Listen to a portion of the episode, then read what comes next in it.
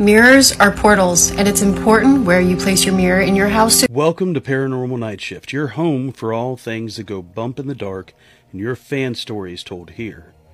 Today's story comes from Mia in the United Kingdom and is called The Demon in the Mirror. Like most teenage girls, I was obsessed with my looks. I would spend hours in front of the mirrors just primping and preparing. I wanted to be the best looking girl. I'd look at magazines and everything I could, always putting makeup on. I just never felt pretty. I was at a sleepover with some friends and they decided to play with a Ouija board. It was kind of fun, different, something I hadn't done before. But I felt its power that night. I knew that there were things that you shouldn't mess with, but there were also things that had power. Power that normal entities wouldn't give you. You had to ask for it. You had to make a sacrifice. One day I was standing in front of the mirror getting ready for a date and I saw my reflection in the mirror and it it changed a little bit.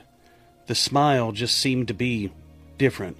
I was smiling almost wider and angrier. It wasn't me. I asked what it was.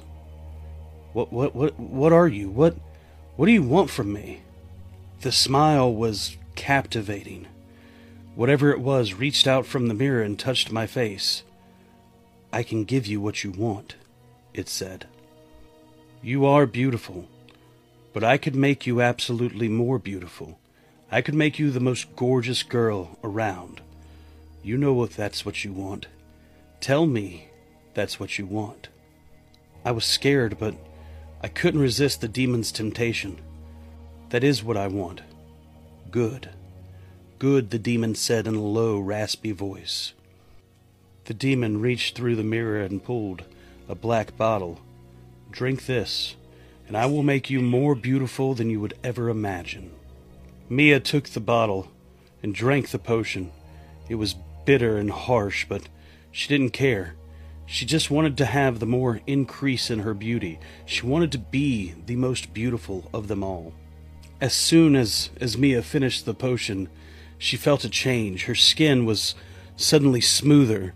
Her hair had become more luscious and longer. Her eyes were brighter. Her smile was wider. She could feel her change happening. Mia thanked the demon. Are you happy? it asked.